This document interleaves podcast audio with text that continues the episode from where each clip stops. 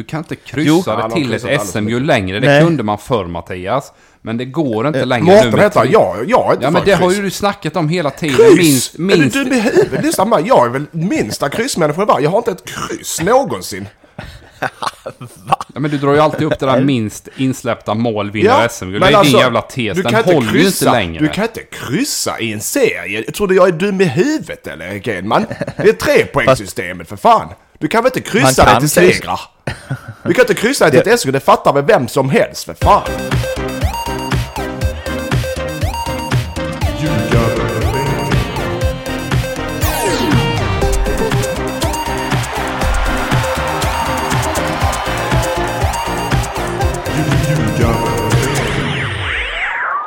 Ljugarbänkens icke-VM-podd är här. Eh, och det är säkert många ni där ute som, tänkt, som har lyssnat på det sista VM-poddavsnittet och tänkte så här, varför spelar man in en VM-podd direkt efter VM-finalen som alla har sett? Och alla har ju fått helt massa nog av VM-finalsnack. Då ska ni veta att det är för Mattias Lindström, för han är på max i mitt under VM-finalen. Så här, Maxi för det första. Max äh, äter jag inte. Men... Äh, hej, hej, Jag sa ju hej Max. Mårten. Och hej. Hej. Men så här var det, jag fick hybris. En halv fem tänkte vi måste, vi hade ingen kvällsmat, jag måste handla mat. Matchen börjar fem, jag hinner. Såklart hann jag inte. Det var alldeles för mycket Men- folk där. Så jag fastnade i kö, så tio över fem så stod jag och betalade i kassan på Ica Maxi. Halv sex var jag hemma. Men jag hade missat så mycket tydligen. Då är det ju perfekt. eh, Det är för sådana personer som dig som eh, vi, vi fanns till under VM. Utan dig. Exakt, exakt. Eller, ja, riktig mindfuck det där. Ja. Men eh, ja, känns det härligt att VM är över nu så att, det är liksom, så att du återigen blir ett stadigt inslag här? Ja, för min del, ja, ja, jag är glad för mig men jag, jag förstår att kära, våra kära lyssnare har ju saknat mig något enormt och är Ja. hyfsat trötta Ja. på er så de behöver nog någon, någon annan röst nu. Det har ju vält in eh, liksom, eh, sa- brev med eh, folk som saknar dig och till den milda grad. Ja, mm. Natt. nej. Eh, nej, jo då. Det är bara att vi inte läst dem. Nej, Vi har bara det är slängt dem vidare. Framförallt att alla dina fans fortfarande skickar brev. ja. Det är på den nivån, Lindström. Det är liksom, de som gillar dig och det du gjorde, de har inte, de har inte liksom konverterat till mail och internet än. Nej, ja men så illa är det väl. Men, eh, jag är glad för att vara tillbaka. Sen så, och jag är så egoistisk så jag bryr mig inte om vad ni tycker. Nej, ja, vi, vi vet, därav är vi inte lika glada. ja, eh, det blir bara massa allsvenskan nu, förutom förstås eh, eh, Treåker eller Tvååker eller vad ni heter nu för tiden. Fick lite tidningsutklipp skickade till oss eh, inför att ni skulle möta Oskarshamn, Mm. väl? Vi mötte dem i lördags ja. Och då säger William Kvist, som spelar i Oskarshamn, eh, pr- pr- pratar han så här, nytt to- toppmöte mot Tvååker, tankar.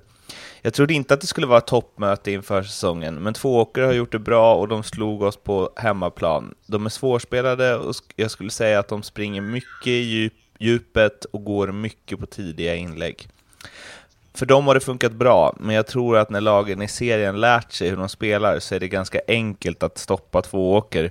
Och då är det inte utan att man undrar, hur enkelt var det att stoppa Tvååker?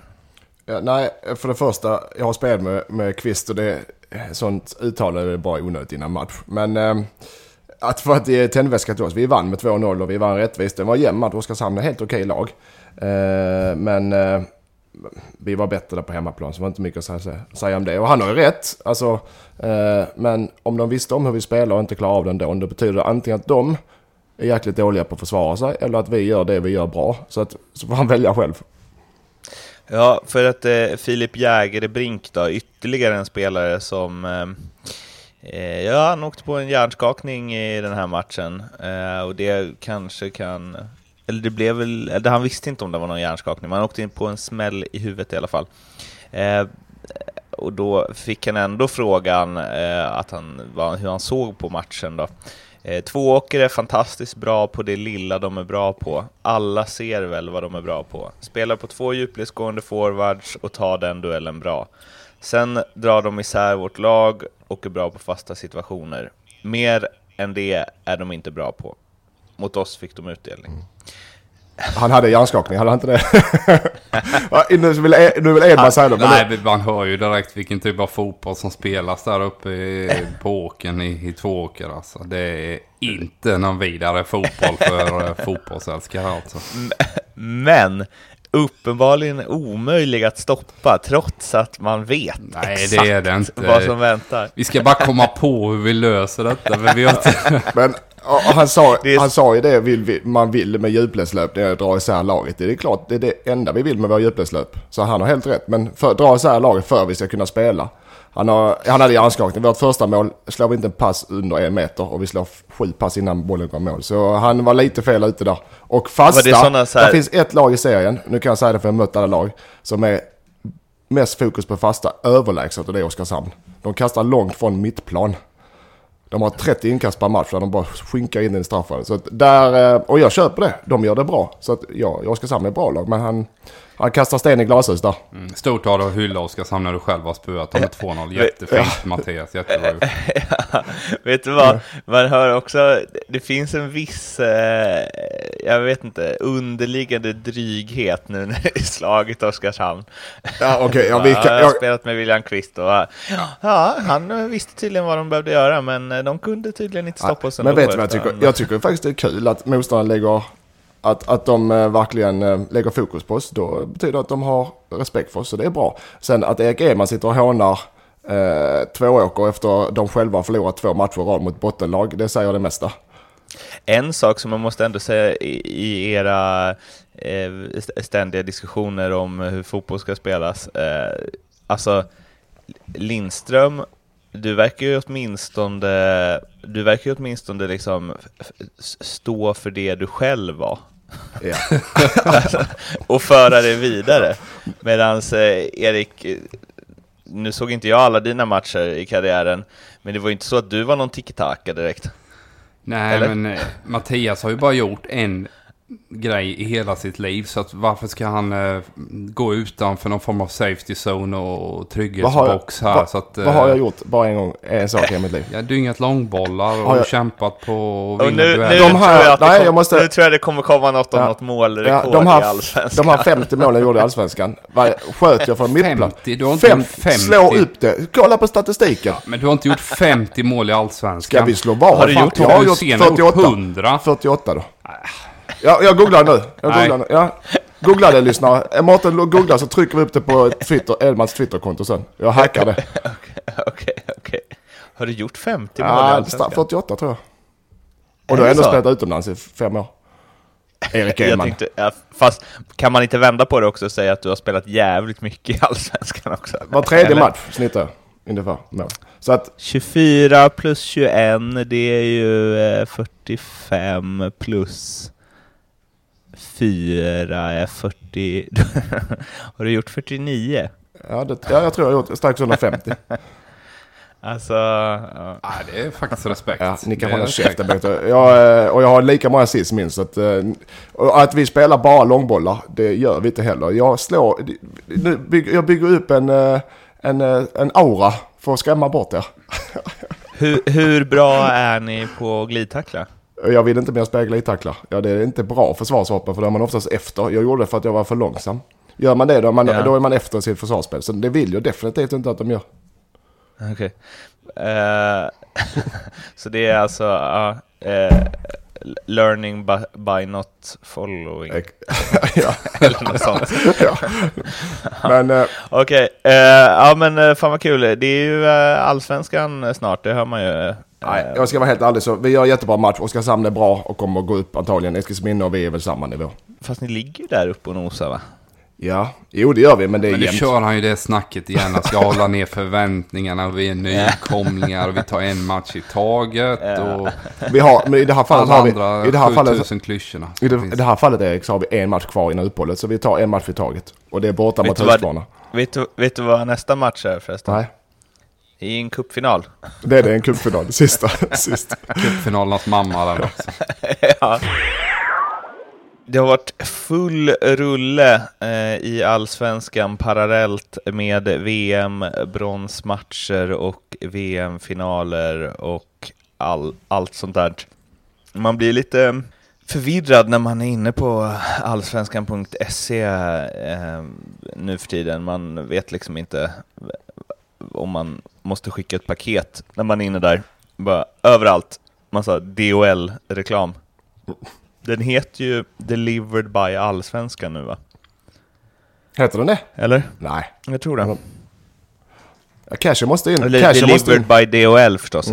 Allsvenskan Delivered by DHL. Vi kanske inte ska säga så mycket liksom- som spelar in en Nordicbet-podd. Nej, men det är ju, det är ju hyfsat hyckleri av svensk fotboll där man eh, ska stå för bra grundvärderingar och SEF och allting. Och sen så får man ett monsterbud från eh, en av våra konkurrenter och så hugger man på det direkt. Alltså att eh, cashen ska in, så är det. Cashen ska in. Man får ju bara någonstans hoppas att det, att det också avspeglar sig i ehm, Ja men i eh, vilka fotbollsspelare som kommer spela i ligan eh, framöver. Eh, det har som sagt spelats en hel del allsvensk fotboll senaste tiden medan Mbappé och kompani har röjt i Ryssland och resultaten enligt följande.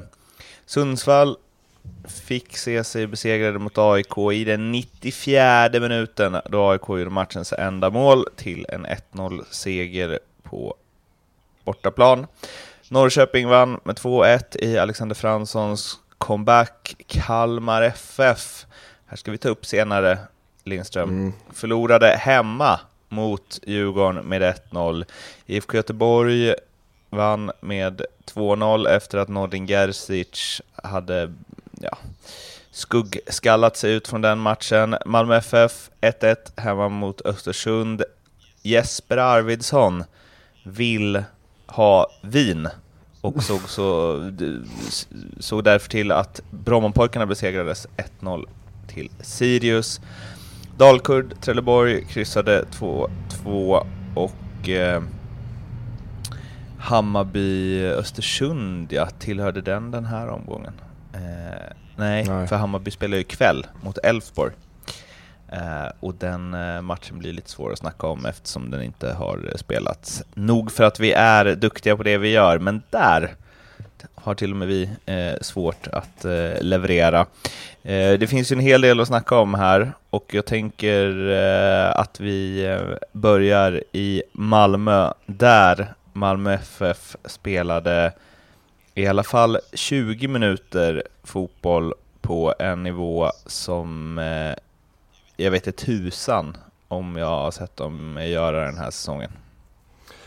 Den eh, första, första, jag lyssnade på Sportradion första halvtimmen där och då eh, sa kommentatorn att, jag tror det var Henriksson, han sa att Malmö, första 30 spelar Malmö omänskligt, nej de är omänskligt överlägsna. Så sa han, det har jag faktiskt aldrig hört, hört någon säga. Eh, och det var de tydligen. Vi har sett eh, det mesta från matchen där nu och det, de ska avgöra matchen, de ska döda matchen redan efter 20 minuter. Eh, och de har inte råd med sådana poängtapp. Inte om, de ska, inte de ska stiga i tabellen som vi tippar dem och de ska upp på Europaplats. De måste vinna de matcherna. De måste vinna matchen. Du tappar de två poäng gentemot sina konkurrenter. Det är inte bra alltså. Ja, det blir fyra poäng sammanlagt. De tappar två plus att konkurrenterna vinner. Eh, så den, den, den var en otrolig missräkning att de inte vinner. Men varför... Eh, för, för det känns ändå som att det har varit lite så. Alltså de har ju, även om spelet visst har inte alltid hakat i som, som de har velat, så har det ju funnits matcher då de har eh, men de har, de har skapat väldigt mycket men har otroligt svårt att omsätta det i mål ju. Och ibland även i målchanser. Ja, nu hade de målchanser, hade de. Eh, det är klart det är lite otur och lite oskicklighet i den här matchen. Eh, och såklart också att de, nu har de Rosenberg, men såklart också att de kanske har behövt en, en riktig, riktig målskytt. Som bara, är, som Man bara tycker- petar in mål. Man, man kan ju tycka om du kollar på truppen, ja, att de har det. Men uppenbarligen ja, inte. verkligen. Uppenbarligen inte. Det kan liksom inte sitta i skallen hur länge som helst heller, tänker jag. Och de har ju, alltså jag menar Sören Rex gjorde massa mål, Traustason har gjort mål, Strandberg har gjort massa mm. mål, mm. Jeremejeff har gjort mål tidigare. Alltså, det är inte så att det saknas spelare som kan sätta bollen i nät. Rosenberg har väl redan gjort lika många mål i år som han gjorde under hela förra ja. säsongen. Nej, absolut. Alltså... Det, det, det håller jag med. När man pratar, om man kollar på spelare, vi pratar som vi gör nu, så är det klassspelare och ska göra alla de där, räkna upp ska vara över tio vid årets slut egentligen. Mm. Men, men det har inte lossnat. Det är Rosenberg som ligger på sju på ja, hälften gjorda, gör mål i hälften av matcherna. Och det, det är okej, okay, men inte om, du ska, inte om du ska vara topplag. Nu är det ju snabbt att dra några slutsatser förstås, men tycker ni att ni ser någon skillnad på Malmö eh, liksom under MP och Daniel Andersson-eran kontra nu när Ove Rössle kommit in? Jag tycker det är lite för svårt att dra några växlar. Men det är klart att det är alltid när det kommer in en ny... Eh, vi snackade om redan när Danne kom in här och tog över här. Att det, det finns kanske eh, en, en eh, entusiasm kring det nya. Och man är öppen och lyhörd och ödmjuk. Framförallt med tanke på den vårsäsongen Malmö hade. Att liksom, här kommer en, en tysk in. Han, han leder med tydlighet och, och, och ja, lite halvt diktatoriskt ledarskap också på så sätt att han, han eh, han vill på ett sätt och få med sig gruppen nu i början i alla fall. Och det har man ju sett på Malmös prestationer att de har varit väldigt bra på en hög nivå. Eh, och Mattias var inne på det förra veckan här, att de kommer gå som tåget och jag tror det också. Det här var en missräkning givetvis att inte vinna men prestationen är jättebra. Och fortsätter man att ha bra prestationer kommer man ju spöa de flesta lagen i den här serien. Så de kommer gå otroligt starkt i höst Hanna. Men det är också viktigt om det kommer in som ny tränare där som Rössler med sin ledarstil som vi är överens om att den är hård. Eh, och laget följer som de ska göra för det är deras jobb och det är en ny tränare. Men och det blir direkt resultat, ja då har de en längre period. Är det så nu att de får en förlust, nu ska vi inte, men om de får en, två förluster, ja då kanske man tappar gruppen snabbt. För det verkar vara den sortens ledare, antingen eller. Men om det blir en vinst till, ja då kan det rulla på ordentligt. Men det är det som är det svåra ibland, det här man, man pratar att man ett modernt ledarskap är att involvera spelarna, att de får vara med och påverka och fatta beslut och sen gemensamt hittar man en väg framåt. När det går knackigt och går, går tufft så blir det ju ofta då lite för många kockar som ska vara med och peta och greja. Det Malmö behövde nu, det var ju en Åge Hareide, en, en person som bara går in och kör och sen ska de andra bara följa. Och det blir också enklare för spelarna att förhålla sig till för att jag ska sköta mitt och så lyssnar jag på tränaren och så kör vi. Så blir det inte att, att spelarna är med och påverkar så jävla mycket nu i början. Jag tror att det är en vinnande väg för Malmö i, i den här situationen man befinner sig nu. När man ligger så pass långt ner och man har Europaspel och allting. Så den här tydligheten från ledarhåll att det är min väg och ni ska spela fotboll, ungefär så. Va? Så att eh, det, blir, det, det förenklar saker och ting för spelarna så att de fokuserar på vad de ska pyssla med. Ibland finns det väl också någonting, eh, jag menar truppen är så pass bra så att tränars uppgift någonstans blir, eh, jag vet inte, att få den att funka tillsammans och eh, få alla att må bra och få alla att slappna av och sen så ha lite grundläggande liksom, riktlinjer att följa. Men annars att det är ganska mycket frihet i hur man vill hur man vill vinna matcher. Jo, det, det, jo nej men det, vi funderar här. Sånt, sånt, så jobbar man inte i två åker, det var ju tydligt. nej, nej men det sen också, vi får inte glömma, det, du har nog rätt Mårten att så, men det är inte, det är inte Real Madrid här. Alltså, Malmö åker inte upp och, och, och av ren spelglädje städar av Sundsvall där uppe, utan man måste, du måste som tränare ha alltså grund, grunddetaljer, du måste styra upp laget såklart. Eh, sen har Malmö den starka truppen med de ledartyperna som, som Rosenberg eller Lewicki, de, att de, de, de, de kan nog ta tag i det själva också. Men jag tror att man som tränare går in och så strukturerar man upp det och är hård direkt och sen så väljer man ut de här ledartyperna och så låter man, ger man dem lite större ansvar och styr upp det. Det är väl det lättaste och snabbaste vägen att gå. En ledartyp som eh, har, eller som det känns som är den enda som styr upp det där med jämna mellanrum, Max Rosenberg. Rössle var själv ute efter eh, jag inte, kommer inte ihåg vilken match det var, om det var Europakvalet, som han sa att han har redan börjat prata med Mackan om att eh, ja, ska han inte göra ett år till? Eh, och jag ska läsa här från eh, Berang Safaris Instagram. Jag jobbar dagligen med att försöka få Mackan att skriva på och det känns nära. Jag tror om vi alla bara försöker få honom att förstå hur viktig och hur älskad han är så skriver han snart på. Jag intervjuade honom inför säsongen i Florida och då tog jag upp att han hade hintat inför, eller under förra säsongen att han skulle sluta redan då. Eh, då sa jag, men är det verkligen, är det 110 säkert att du lägger av efter 2018? Och då skrattade han bara och sa, ja det är helt säkert, det här är sista året. Alltså, nu kanske jag är lite så allsvenskan eh, romantiker här, men det känns ju inte alls 110. Nej, när lagkamrater går ut så. Eh, men i det här fallet så är det eh, Safari fiskar jag bara efter lite, lite gehör. Jag tror inte han fortsätter. Jag tror, eh, jag tror han... Eh, jag tror han känner att sluta på topp, eller topp på topp, men sluta när han kan sluta. Han vet också hur jäkla jobbigt det är att veva igång kroppen i januari, februari, mars, april. Och lagkapten i Sveriges största lag och det ska vinnas varenda match och mental press och allt vad det innebär. Jag tror inte han orkar helt enkelt. Han orkar inte motivera sig, det är det som är grejen. Han kan om han vill men han orkar inte. Det är min, eh, det är vad jag tror.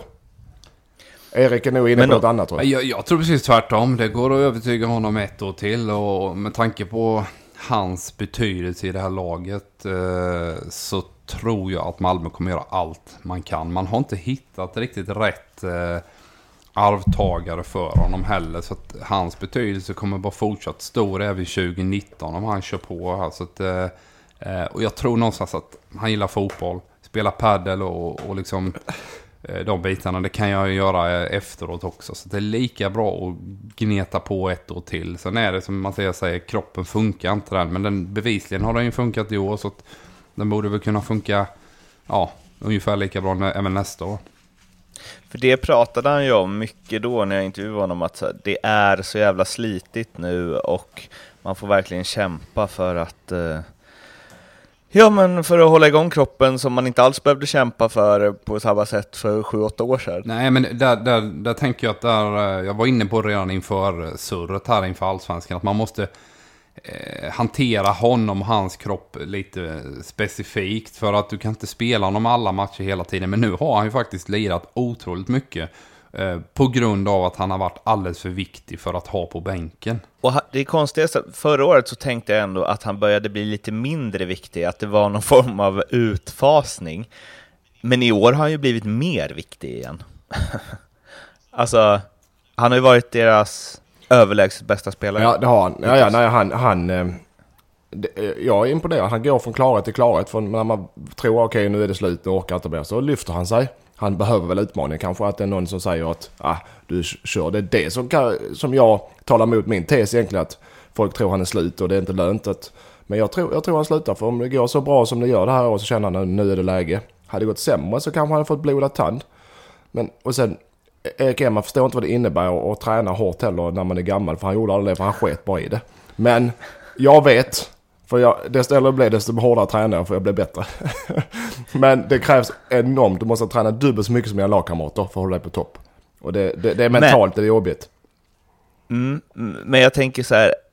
Har inte han dels en position i Malmö, dels en spelstil och om man ja, men om man matchar honom rätt, som du är inne på Erik, kan man inte ändå hålla igång en spelare då utan att den spelaren behöver vara, i alla fall om man är anfallare så, och har den rollen som Rosenberg, att man inte behöver vara bäst tränad i laget liksom? Nej, men jag håller helt med där och det är det jag menar att, att nu, nu har det varit problematiken för Malmö att de har ju liksom inte drivit matcherna i, i samma utsträckning i år som de har gjort eh, de tidigare åren och som, som anfallare har du varit tvungen att hjälpa eh, laget för mycket i defensiven, vilket de inte lyckades med fullt ut i våras. Men jag tänker att om de kan återta en position som, som ledande i Sverige, alltså driva matcher, kontrollera matcher, så finns det ju utrymme för att inte alltid kriga defensivt. Och precis som du säger, man kan byta ut en anfallare, man kan byta in en anfallare och förändra matchbilder på ett helt annat sätt än, än, än som en innermittfältare, en ytterback som Berang Safari. Utan så där finns ju en roll att fylla för honom även 2019.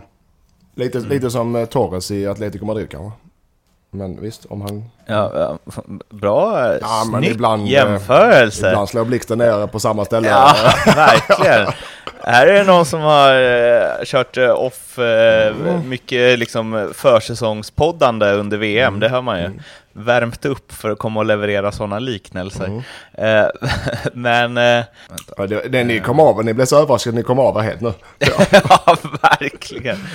Ja, hur, ska vi, hur ska vi toppa det här? Nej, det är bara att stänga butiken.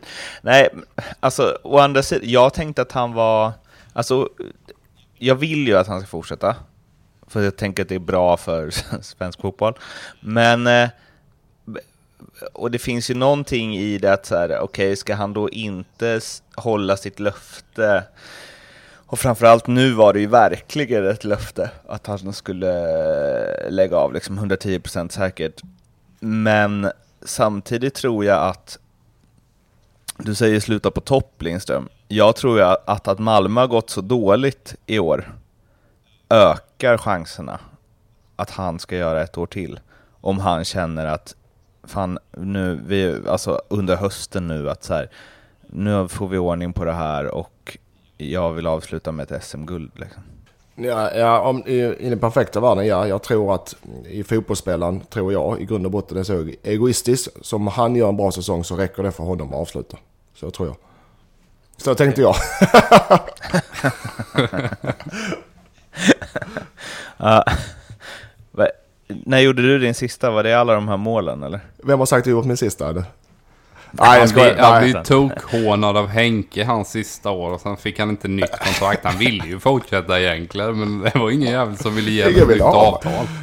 Nej, men jag, eh, jag tror... eh, Jag tror... Jag tror Nej, du var och fiskade i Halmstad och Nej, sånt nej, också. Ja, helvete. ja, Nej, ja. nej, nej, nej, Falkenberg och? Boys Det var Kristoffer Andersson, numera HFC, assisterande tränare, som spelar.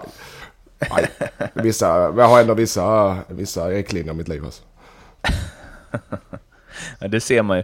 Det alltså, gjorde du några matcher för Tvååker? I B-laget, Ja, För du, du står med nummer 77 på Wikipedia. gör det? Ja, men det ska Ja. jag göra. Vad var det? Nej, men det är... Var det någon eh, liksom eh, Nej, men jag, vi, Akbar, Akbar Barsum-hyllning? vi, nej, men jag har ju nummer sju, men det är ju en spelare som hade det, så det vill man inte ta. Ja, Eh, han är så uh, presti prestigelös. Ja men äh, en för alla, alla för en. Och sen så tänkte jag vi behöver lite folk också på matcherna så jag fick väl ställa upp något till. Eh, om eh, Marcus Rosenberg fortsätter i Malmö eller ej nästa år låter vi väl vara osagt. Men det kommer åtminstone finnas en Marcus på topp, eller mycket talar för det. Marcus Antonsson har kommit in. På tal om någon som ska spotta in målen då. Eh, han eh, vann ju den allsvenska skytteligan va, för ett par säsonger sedan och har sedan dess hållit oerhört låg profil i eh, Leeds i England och eh, skrev nu på ett långtidskontrakt med MFF. Eh, känns ju utan, eller så här, allt jag baserar det här på är ju att han var bra då. Eh, men det känns ju som en eh, kanonvärvning för Malmö. Ja, kan man få igång honom igen? Nu var han väl i Blackburn och gjorde en hel del mål i alla fall i höstas. Sen i våras var det väl inte eh, riktigt samma leverans. Men det är ju en, en, ja, en snabb djupledsgående anfallare om, om han har samma egenskaper som han hade i Kalmar där då. Eh, klart intressant, absolut. Eh, och, och kanske någonting de behöver också. Eh, jag tycker ju att Strandberg har en jädra potential, men har inte riktigt kommit upp eh, och levererat eh, efter de eh, förväntningarna som, som trots allt finns på honom när han kommer in. Har vi en höst med sju mål, sju, åtta mål från Antonsson framför oss. Det tror jag. Jag är inte så, jag är inte riktigt säker på hans fysiska status och hans eh, spel... Hur mycket speltid han har i kroppen. Men, eh, men eh, han har ju mål i sig, det vet vi. Och eh, han är köpt för att leverera direkt och köpt för att göra mål. Så att, ja, jag tror han har sju mål i sig i höst. Det tror jag. Och nu är det enda som saknas eh, Guillermo Målins, antar jag. De skulle ha en anfallare och en ersättare till Mattias Svanberg. Ja. Och det måste väl vara Gische. Ja, och eh, såklart, med, eller såklart, men det brukar ta lite tid med med de grekiska klubbarna har jag förstått. Så att, eh, men eh, den är nog på ingång ganska, ganska, ganska snart. ja. Och då, äh, det är så konstigt att, Malmö, att vi sitter här fortfarande, att Malmö inte pumpat igång. Tänk om det inte händer på hela säsongen. jag tror nog de inte det ligger på pumpat Malmös igång. De har ju pumpat igång. Det här var ju en jättebra match av Malmö mot Östersund. Det var bara att de inte vann Mårten. Mm. Och jag vet inte om du missat det, men det är det det går ut på i fotboll. Kolla på Tvååker. Ja, nej det är sant. Ja, jag, jag vill inte ha den här diskussionen med Erik för det är som att prata med en, eh, antingen en bebis eller en vägg. Jo, men det är, det är ju det här som gör att, att det blir tröttsamt ibland att lyssna på poddar, Mårten. Det här blir populistiska. Man liksom analyserar resultatet från de senaste omgången och så fattar man analyser utifrån det. Man måste ju se det längre perspektivet. Malmö kommer gå superstarkt under hösten här med tanke på hur de presterar i matcherna. Ja, Men det har jag hur- inte sagt, det har jag inte sagt, Men- det har jag inte sagt emot. Hur dem. länge kan man prestera utan att vinna och ändå, och ändå säga att ett lag är på gång? Ja men de är ju på gång. De har ju, alltså varje match, alltså. Tittar du på prestationen så är den värd en seger i denna matchen. Och tittar man de andra matcherna de har spelat, de körde över Sirius med 4-0, det borde blivit 8-0 sett till målchanser. Eh, Och de vinner där nere i Kosovo också, mot ett dassigt gäng visserligen, men de är väldigt mycket på gång. Men det är, så, det är också så här, om Hammarby vinner ikväll, då måste de gå rent. De måste gå rent. De kan inte tappa ett enda poäng. Då spelar det ingen roll hur, bra de spelar. Vinner Hammarby ikväll så måste Malmö gå rent sista. Alla matcher så gott som. Så, att, så Hur- är det. vad- Det är svart på vitt. vad- men vad, fan, vad ni- siktar du på? Siktar du på guldet eller Ja men alltså du har topp tre som går, tar Europaplats eller? Ja. Vinner Hammarby ikväll så har de 29 poäng. Malmö har 19. Ja men det är ju 16 matcher kvar. Ja, Lugn men och Ham- fin här liksom. De, AIK, Hammarby, och Djurgården och Norrköping kommer också tappa poäng. Ja, jo jo. Men Det- så det- måste, alltså inte rent så är det klart att de inte ska vinna 16 matcher inte så. Men de, de har inte råd med många förluster, det är så grejen. Att de kryssar är en sak men de har inte råd att förlora. Framförallt inte när de möter de här lagen som ligger över för dem. Som de kommer göra snart. Ja, Det är nästa ämne. Shit, ligger Östersund så högt upp förresten? Det, är, ja, det är i och för sig bara för att jag sa att de skulle gå Men- rent under ja, men- våren som jag tycker att de har gått men dåligt. poängmässigt ska man, man ska inte bli lurad där. Femte plats ner till, eh, till eh, tionde plats är en poäng. Det är eh, två, två poäng. Ja, det är i och för sig sant. Men eh, på tal om att eh, gå rent då, om jag ska få till ytterligare en smooth övergång här, så eh, går AIK mot en Arsenal anno, när var det? 2003 Tre? Kan det vara det? säsong? Invincibles 2002-2003, var det inte det? Exakt. Är det det vi eh, ser hända i Solna? Nej, det tror jag inte. Det tror jag inte. Det, jag ho- ja, hoppas, hoppas, men det är alltid kul. Men, men nej, det tror jag inte. Jag tror det, eh, det kommer en... De lever liksom på gränsen nu varje match, så nå, nå, snart kommer det en, en, eh, en nitlott. Men jag är ju en stark förespråkare av att AIK kommer fucka upp det här i matcher mot eh, Sundsvall, i matcher mot Trelleborg, i matcher mot, ja vad vet jag, Örebro, Dalkurd, Elfsborg, you name it. Nu har de en sån match, Giffarna borta, och man tänker Batanero sänker en frispark i slutet och AIK kommer börja darra. Nej, då är det liksom He- Heradi Rashidi, heter han så? Som de har värvat från liksom Dalkurds bänk. Han kör 90 minuter och avslutar det i 94 med att vika in från högerkanten och borra upp den i bortre krysset. Som om han aldrig gjort annat. Eh, och så blir det tre poäng där. Ett, en typisk icke-AIK-vinst. Ja, där, där kan jag ta den för att spinna vidare på det vi pratade innan. Sundsvall var bättre. Jag tyckte Sundsvall var bättre och skapade mycket. Eh, hade lite otur och, och lite oskicklighet. Men så har du, alltså som du sa, en sån drömmade 94 minuten såklart. Eh, men där har du eh, ännu en gång resultat kontra eh, prestation. Om jag ska ta med Erik. Där har du Malmö vann inte sin match. AIK vinner med, och spelar dåligt och vinner och leder allsvenskan. Så att var, Alltså, var, var måste går gränsen? Det är ju sådana mål. jävla gräns? Vadå, Din vad gräns, snackar den du om? målar upp här framför mig nu. Ja, men, Att Malmö är, att du, du, du höjer Malmö som det är världens bästa fotbollslag. Men AIK leder allsvenskan är obesegrade. Men jag menar, Det är, inte, det är tydligen inte tillräckligt. Nej, men prestationen rättfärdigar inte tre poäng i den här matchen mot, mot. Sundsvall. Nej, det- det jag menar över tid. Över tid. Nu sitter vi och analyserar, det är det jag sitter och Men säger vad hela Vi blir Ja, men- för populistiska. Vi analyserar resultatet i en match och så drar vi slutsatser på det här. Ja, det är väl inget fel med det. Populistiskt. Eh, Måste det vara negativt laddat eller? Lyssna nu här. Vad är över tid då? Vad är det din värld? Är det, är det, för nu har vi spelat 14 matcher, men du snackar år. Du snackar alltså år nu. Malmö kommer inte ha samma startelva nu, nästa år, nästa år, nästa år. Så du kan inte säga över tid. Nu? är- 14 matcher är väl över tid, eller? Eller vad snackar du? Säsonger? Nej, eller? då, är det, då får du, från då ska du, ska du kunna bli tränare om du snackar säsonger? Nej men över, alltså, från omstarten och framåt har Malmö varit jättebra. AIK har också varit jättebra i omstarten, men denna matchen var ingen bra prestation. De hade en tuff bortamatch mot Shamrock i torsdags, är sega och slitna. Upp Ja. till Norrland på torsdag och det var tidig avspark 14.00 Ja, ja. så Det är återhopplingstiden är ju väldigt kort här. Det var ju samma problematik för Häcken skulle jag säga. Exakt. Det, de, Kan, de gör, kan man då, då måste jag fråga, kan man då säga så här, idag skiter vi i hur vi spelar. Vi är, no, vi är nöjda med 0-0 mot Giffarna. De är starka hemma, de är bra på att rulla boll. Allt annat är en bonus. Ja, men. AIK vet att de Vi- behöver vinna för att kunna vinna SM-guld. Att, men kan man säga så inför en match? Ja. Att bara, fan, jag vet att ni är trötta efter det här Europa bortaresan och ni är sega. Nu går vi in och så försöker vi bara greja en poäng här. jag, jag, jag, kan väl hålla med Erik i vissa fall såklart att du måste ha en prestation. Du kan inte bara så. Men i den här matchen med Sundsvall borta, Shamrock för några dagar tidigare, långa resor hit och dit. Så jag är jag övertygad om att säga att vi går ut och vinner och vi gör det på det enklaste möjliga sättet. Ut och skita i hur spelet ser ut. Det är jag helt övertygad. Ja men alltså det snacket också, alltså skit ur spelet. Alltså man försöker väl spela fotboll för att det ökar dina möjligheter att vinna Ja, en exakt. fotbollsmatch. Exakt, Ja, men- men, hur men man det gör det det, jag hur man menade. gör det. Det Mot det jag Sundsvall borta här. så lägger man sig på försvar, eller hur? AIK gör det, gör man väl? Eller?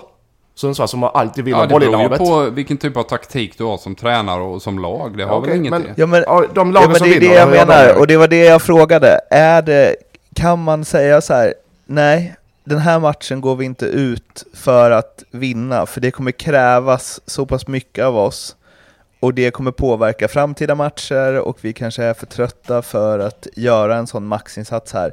Utan här går vi ut och så försöker vi greja 0-0, så vi får med oss en poäng, vi håller avståndet eh, neråt hyfsat, och sen så kommer det leda till att vi har mer kraft och mer gå in för att vinna i framtida matcher? Eller är det alltid så här, alltså för att en av de tröttaste klyschorna känns ju så här, vi spelar alltid för att vinna. Ja, det kan man ju verkligen ifrågasätta många lag eh, som säger så. Eller så här, Oviedo borta mot Real, de spelar ju inte för att vinna den matchen. De spelar ju för att inte förlora med mer än tre mål. Ja, men ett topplag som AIK, det är ju det som... Man liksom, de kanske har varit det bästa laget tillsammans med Hammarby sett under våren här nu, men de har ju kryssat för mycket. Du kan inte kryssa Jo. Ja, det till ett SM-guld längre. Det Nej. kunde man förr Mattias. Men det går inte längre Mårten med heter han. tre- Jag, är inte Ja, men det har ju du snackat om hela tiden. Kryss! Minst, minst... Är du dum i huvudet? Lyssna på mig. Jag är väl minsta kryssmänniska. Jag har inte ett kryss någonsin. Ja, men du drar ju alltid upp det där minst insläppta mål vinner SM-guld. Det är men din alltså, jävla tes. du Den kan inte håller ju kryssa, inte längre. Du kan inte kryssa i en serie. Jag tror du jag är dum i huvudet eller Erik Edman? Det är trepoängssystemet för fan. Du kan väl inte kryssa dig till segrar? Du kan inte kryssa dig till ett SM-guld. Det fattar väl vem som helst för fan. De, vet du vilka som släppte in minst mål i Allsvenskan, Erik? AIK. Det är Ja, AIK. såklart.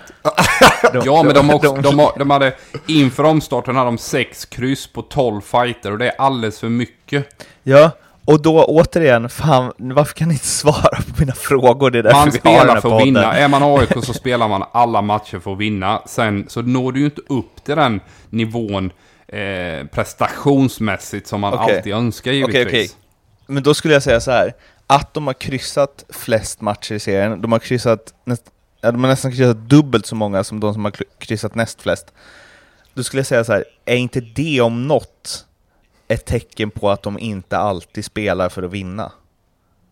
För då tänker jag, spelar man alltid för att vinna, då har man, då har man inte noll förluster.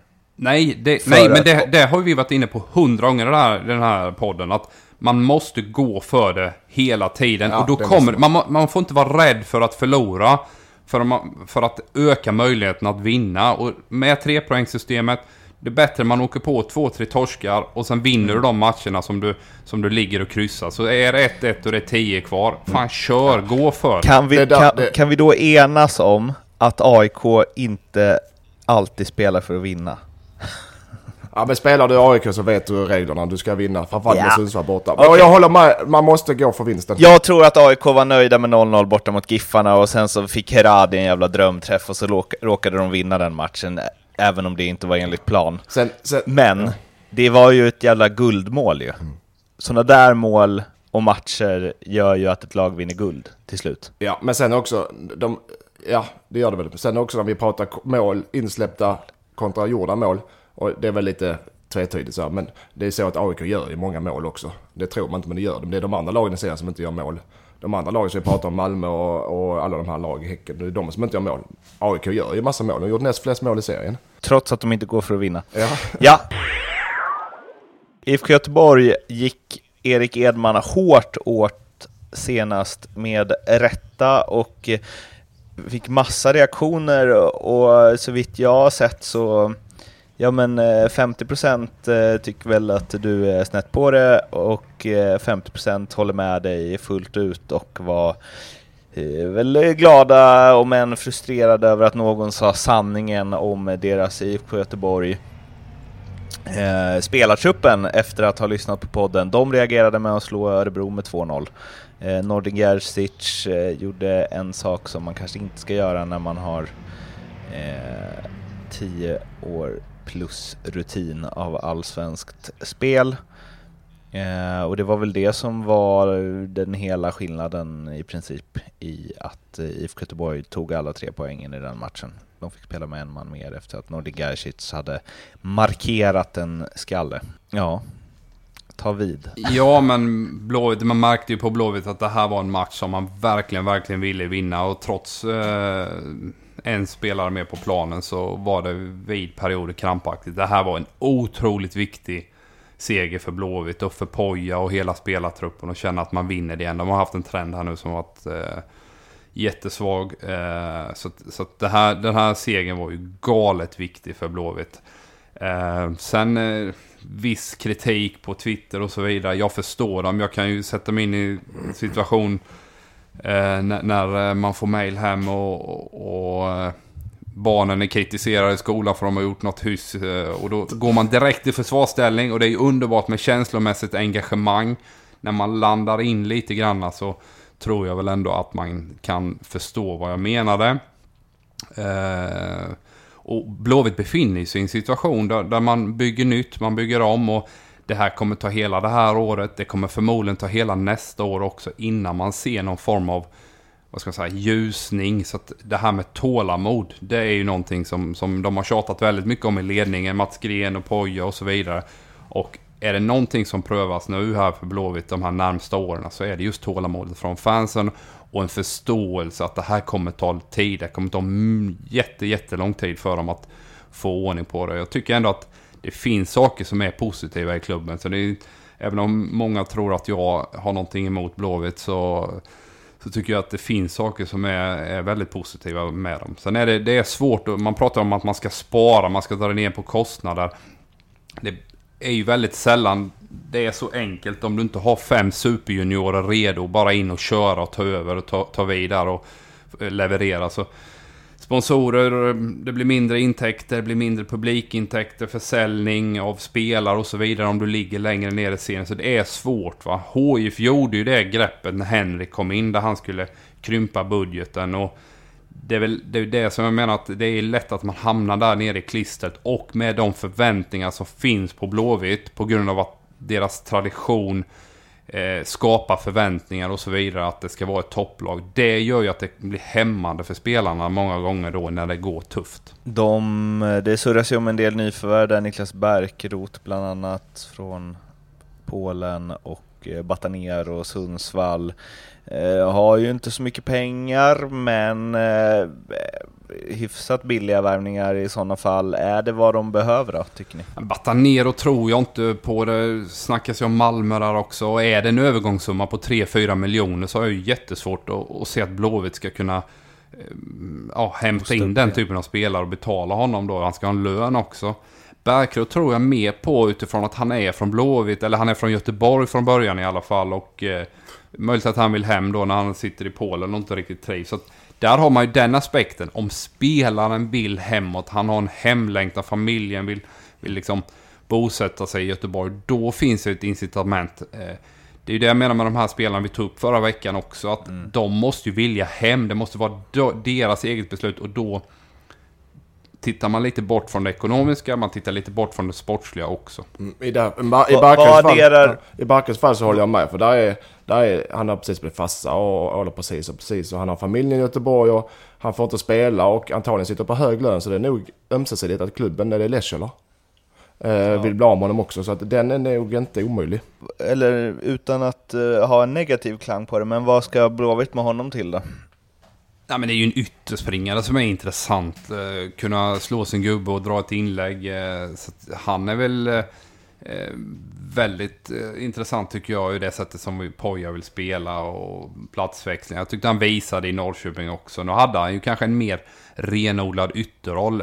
Det sättet har inte eh, Göteborg riktigt eh, använt sina ytor till. Utan det har ju varit det här med platsväxlingar och eh, ja, komma in i en half-space-fickan då inne, inne korridoren och komma med en eh, ja, Wernersson och Salomonsson på kant genom platsväxlingarna. Till exempel Sebastian Olsson har ju varit skicklig under våren tycker jag på det då. Eh, är ju Förutom mer att han inte gör några poäng ju. Vad sa du? Och det är ju hans problem att han inte gör några poäng. Ja. Och det gör ju Bärkroth. Ja. Om man jämför han med Olsson liksom. Det är väl det de har saknat. Ja, nej men det jag tycker det, det är rätt om vi pratar truppbalans och liknande. Det är en spelartyp som Göteborg behöver. Så absolut, det är en bra varvning. Om den går igenom. Han har ju spelat i ett annat eh, IFK också, eh, Norrköping, som eh, vann hemma mot BK Häcken med 2-1. Alexander Fransson fick stående ovationer på line-upen och bildade in i mitt mittfältspar med Simon Tern som gjorde mål. Och eh, förutom eh, det hade Torarinsson två frisparkar som var ytterst nära att resultera, men det krävdes ett självmål av Arkivo. Eh, ja, Ante Johansson ville väl ha det på sitt konto, men det, det var ju mer att han puttade Arkivo som tryckte in bollen i mål. Och eh, ledde till en 2-1-seger för eh, Peking där och det är ja, stark seger känns det som och vinner de de har ju en match mindre än eh, Gnaget i toppen där och vinner de den så har de ju också 30 poäng. Mm. Ja, på... eh, och det, det, jag, jag har fortfarande lite... Ett, har, jag har svårt att acceptera att de heter IFK Norrköping FK i, i tabellen på svensk fotboll. Och eh, två, så för att vi gnällde på dem ganska länge i våras, mm. att de inte fick grejer att funka. Men ska man vara krass så de har inte haft någon svacka på hela säsongen. Nej, nej, det är det lag som imponerat mest på mig eh, eh, poängmässigt. Matchen nu mot Häcken var, jag såg det på Jens också, alltså det, det poäng, alltså för att haka på toppen, för att se dela sig rätt friskt där. Otroligt, otroligt viktig vinst. Eh, sedan fungerade Fransson och eh, Eh, Tan, eh, jättebra på mitten tillsammans. Eh, så det, där, där kan du ha nyckeln till att hänga på på toppen ordentligt. Eh, eh, måste ja, förlåt. För det måste jag fråga då, för att de är, det vi pratade om tidigare, att de är ett offensivt balanserat lag mm. sett till vilka spelare som är, är, är bäst i laget och så vidare. Det är inne mittfältet där, när man har eh, Tern och Fransson för mig så, så, saknas det där någon som vinner boll. Men samtidigt så är de är väldigt allround båda två. Det jag tycker med, alltså, med, med Tern, han har ju ändrat sin uh, spelstil lite grann. Jag tycker han är mycket bättre i det defensiva spelet idag. Och sen nu ser det målet han gör i, igår också. Han sköt väldigt mycket AIK i början också där. Man träffar ju aldrig mål nu. Drämmer ju, sätter han ju på mål oftare också. Han gjorde ju något mål i våras också. Där. Så att han är ju jäkligt bra just nu i det här Norrköping. Eh, och jag, det är möjligt att det bara handlar om trygghet att få spela och de här bitarna. Men jag tycker också att det känns som att Jens har jobbat med hans defensiva ja, i alla fall skapa en förståelse för det defensiva då på det centrala innermittfältet som jag ibland kände med Simon att han var lite naiv och inte riktigt förstod vikten av det. Där har han verkligen fattat. Så just nu så är det svårt att se något innermittfältspar som känns mer spännande. Där, där har du också, tror jag, en del av det att du har Ante bakom. Som styr och ställer. Det är alltid lättare när man har en röst bakom som, som säger ungefär vad tränaren säger, jag kan tänka mig. Eh, det hjälper också väldigt mycket tror jag. Linus Wahlqvist lämnar för Dynamo Dresden ehm, i Schweiz Bundesliga. Han har ju, det har ju, han har ju ryktats bort i, eh, jag vet inte, i tre år nu eller något. Eh, och nu går hans kontrakt ut efter säsongen. Tidigare har det snackats om 10 miljoner plus. Nu, eh, jag vet inte sjuttsingen om de får det för honom nu. Nej men, Vad tror ni? nej men sen har du ju, när han är under 23 så har du ju en, ett utbildningsbidrag. Så även om han hade varit kontraktslös så hade ju klubben varit De tvungen... hade fått 4 miljoner va? Ja, någonting sånt. Så det, det landar väl kanske 5-6. Och sen gäller det att, att se till vad Linus själv vill. eh, Om han känner att det här är rätt steg för mig så...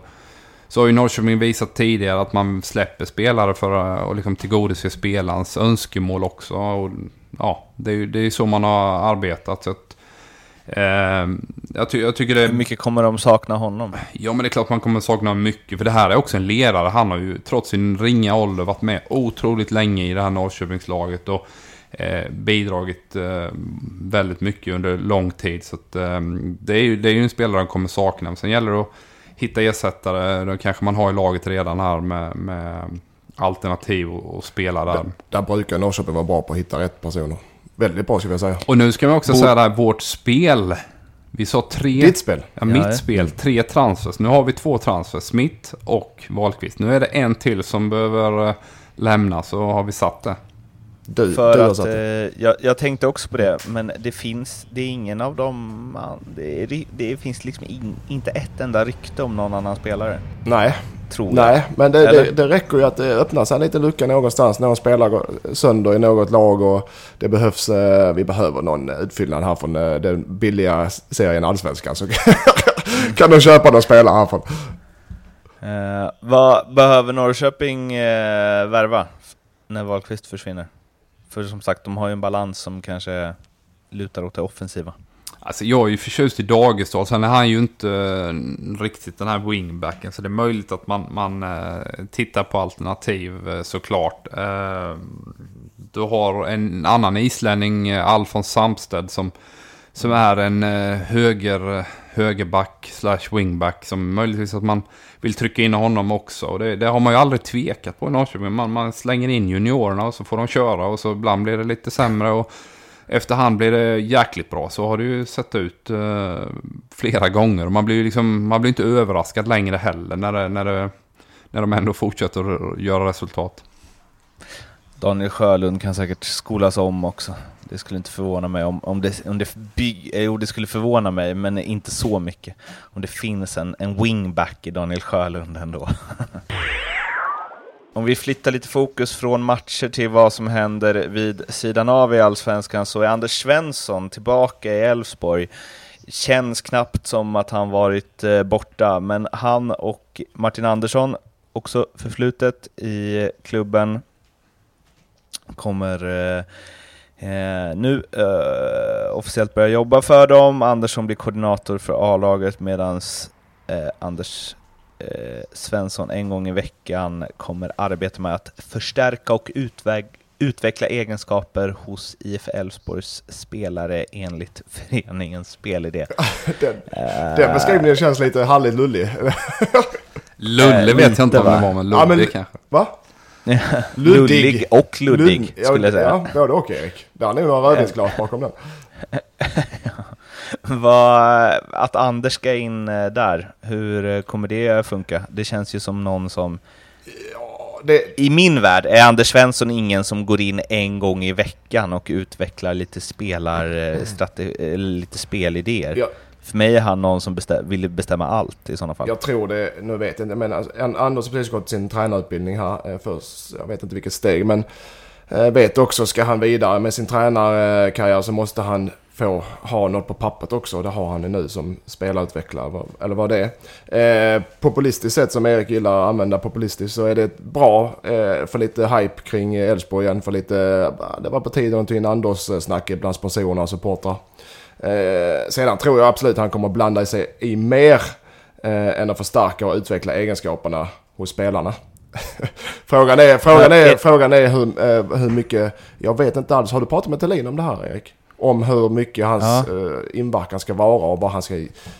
Jag menar, man går inte in och... För om du har pratat med Jimmy om det så vill vi veta vad ni har sagt och om du inte har det så får du spekulera i vad som hade sagts i ett sånt samtal. Jag har inte pratat med någon om detta utan jag har väl ungefär samma tankar som, som Mattias där att eh, han har varit borta från, från elitfotbollen nu två och ett halvt år i alla fall var minst. Eh, säkert ett nyttigt eh, break för Anders att reflektera och, och, och, han har ju kört ett division 5-lag där, där Pontus Farnerud har hoppat in och lirat lite. Det fick vi reda på i somras. Eh, och säkert, eh, ja, vad ska man säga, nyktert kunna analysera det här med ledarskap, hur komplext det är. Det är jäkligt mycket att ta i beaktning när man ska fatta beslut. Och det blir ju inte mindre ju högre upp i seriesystemet du kommer med. Allt från att spela unga spelare, få sälja dem för gruppdynamiken. Eh, Eh, ja, alla typer av beslut som, som eh, ja, kommer med, med eh, en laguttagning eller sätt att spela och så vidare. Så jag tror att det kan ha varit jäkla bra drag från Elfsborgs sida som Mattias är inne på. Det gillar ju fansen, sponsorerna, att Anders kommer in. Det är deras största spelare någonsin i hela klubben. Eh, och sen har han ju en hel del liksom, åsikter och tankar om fotboll. Så att, eh, spontant känns det väldigt positivt för Elfsborg. För att de har ju varit riktigt trötta och eh, ointressanta får man ju också säga ur ett medialt perspektiv. En annan som är tillbaks i en klubb ser ut som Jens T. Andersson, klubbdirektör i AIK. Det är inte officiellt, men det ryktas och jag har hört under ganska lång tid att så ska fallet vara. Vad betyder det för Gnaget? Eh, spontant inte något, ingen större grej, eh, tror jag. Eh, han eh, var i Århus senast va? Eh, och gjorde väl det okej. Okay. Eh, men jag tror inte det, det, det blir något större ändring. Jag tror inte han kommer gå in och, och på den fotbollsbiten för mycket. Vad betyder det att få in en klubbdirektör som tidigare varit framgångsrik i klubben? ingen aning. Det kan bli bra, det kan bli dåligt. Är det inte så? Eller? Erik, kommer du nu? Nej, men... Kommer något smart nu? Nej, men klubbdirektör har ju kanske ett eh, större sportsligt ansvar kanske. Men, men eh, om man nu ska vara kortsiktig denna säsong och nästa säsong så är det ju fortfarande Björn Westerholm som han har hand om rekrytering. Och det är klart att när, med hans erfarenhet kan han säkert bolla idéer med den här nya Jens då, i och med att han har själv jobbat som sportchef i diverse klubbar. Eh Eh, men men eh, det är jättesvårt att, att säga om eh, alltså, hans påverkan på AIK över tid. Jag tror att det är bra jag tror att han och Westrum har ett bra samarbete och jag tror att Jens ändå från sin tid i liksom Hajduk Split och Danmark också har en hel del kontakter och eh, kommer kunna bidra ganska mycket till att hjälpa. Ibland kan man känna att Westrum är lite Ja, han har ju Ackerström där som scout för sig, men det är också att han får ta mycket beslut själv och så. Och jag tror att det kan bli fin, fint med en eh, kraft till som även om han ska verka liksom ovanför honom har väldigt mycket fotbollskunskap. Sen får ju Jesper Jansson en kompis också. Ja, de är polare. de har man... Eh, vi, satt, oj, vi, satt ofta, nej, nej, vi satt ofta när jag och Jeppe vi pendlade ihop till Köpenhamn när vi jobbade bägge i, i Köpenhamn. Och då satt, han, satt vi och pratade med Jens i bilen eh, var och varannan dag för han var sportchef i Århus då. De var inte glada på danskarna någon av dem. inte jag heller för det, inte jag heller för den delen. Har du spelat in något eller? Jag har allt på, jag, vi kan lägga upp det sen. Gött, det, ja, vi ja. kör det. Uh, day by day. Ja, det är därför Jeppe har köpt eh, halva danska ligan då till Hammarby då. Räddat dem. Ja, uh, det var allt vi hade att komma med idag och uh, vi hörs igen om en eh, vecka ungefär. Tills dess finns vi på Facebook, Twitter, Instagram. Hör gärna av er, då blir vi glada. Tills dess, ha det fint. Hej då. Hej, hej. hej.